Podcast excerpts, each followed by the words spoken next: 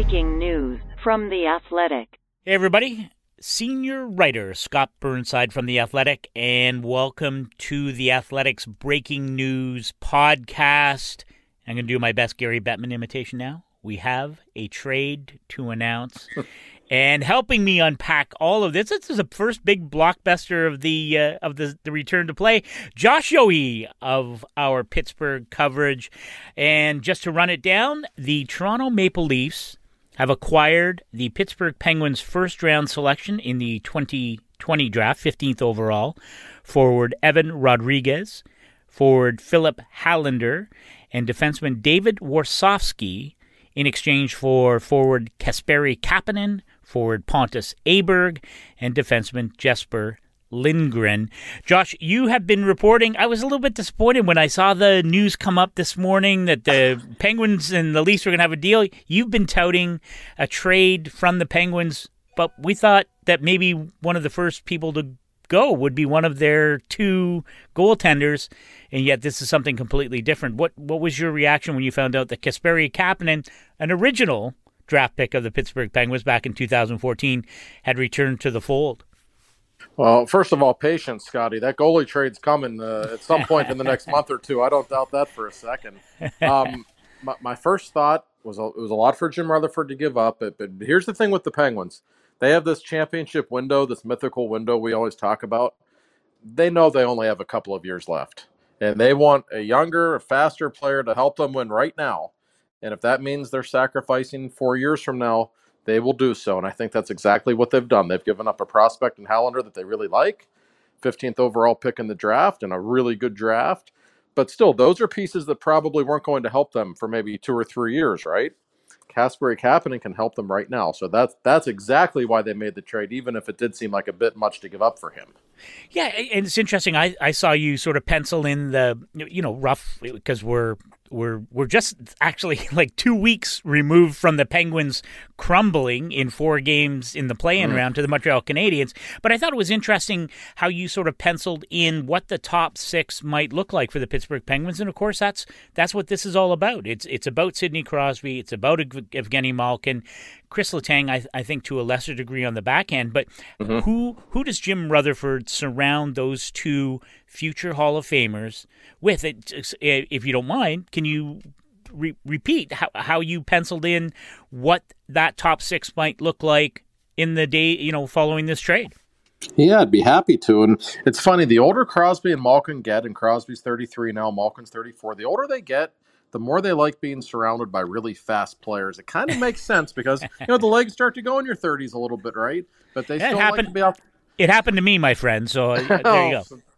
Me as well, long ago. So yeah, and um, that's what they want. And now you look at the lineup, and on the left side you got Jake Guentzel, an above-average skater. He'll be with Crosby, and they're probably going to put Kapanen on his right wing.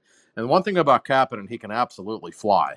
Um, and then you look on the second line of getting Malkin is going to be surrounded by Jason Zucker and Bryan Rust, two of the fastest wingers in hockey. So I think it's one of the best top sixes in hockey on paper, and it's absolutely one of the fastest. There are a lot of other issues in the Penguins lineup, but if you're starting there with that foundation, uh, there was a little bit of a hole on Crosby's right wing. I don't think Conor Sheary's coming back.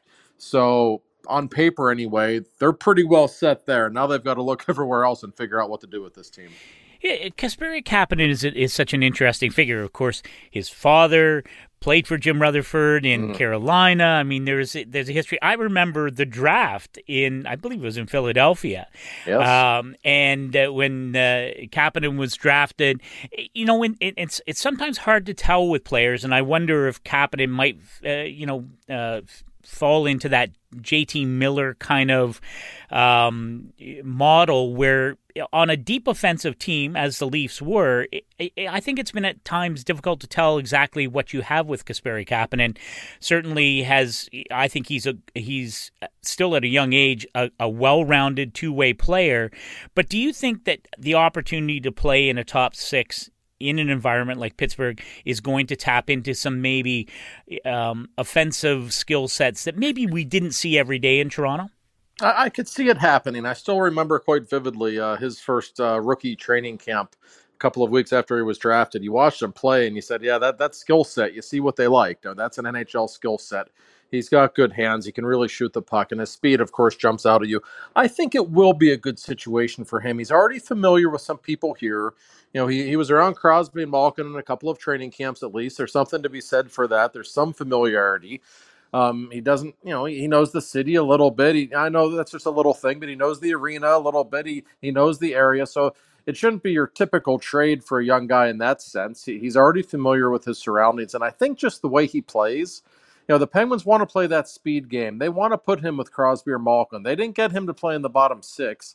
And I do think he has the skill set to play in the top six in the NHL. I mean, this is a kid who scored 20 goals already.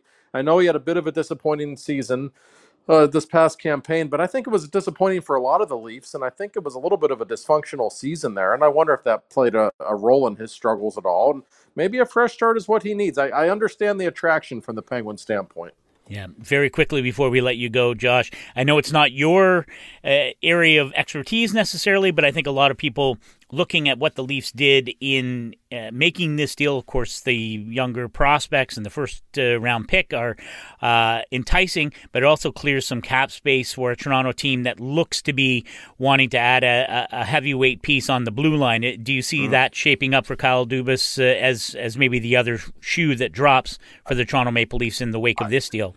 Yeah, I think this trade makes a lot of sense for Toronto. You, you got some salary off the books. You, you got a you know 15th overall pick back and a really good draft, and so they have more flexibility, absolutely, to to augment that blue line. And I will also tell you, uh, uh, Filip Hallander, the, the Penguins prospect that came over, he wasn't the Penguins' best prospect, probably number four or five in the organization, but they do believe he projects as a legitimately good bottom six winger. So he's not some throw in. He, he definitely has an NHL future. Good stuff. Josh Yohe, as always, tremendous work. Thanks for joining us on the Athletics Breaking News podcast. And for more coverage on this trade between Toronto and Pittsburgh, you should automatically go to theathletic.com.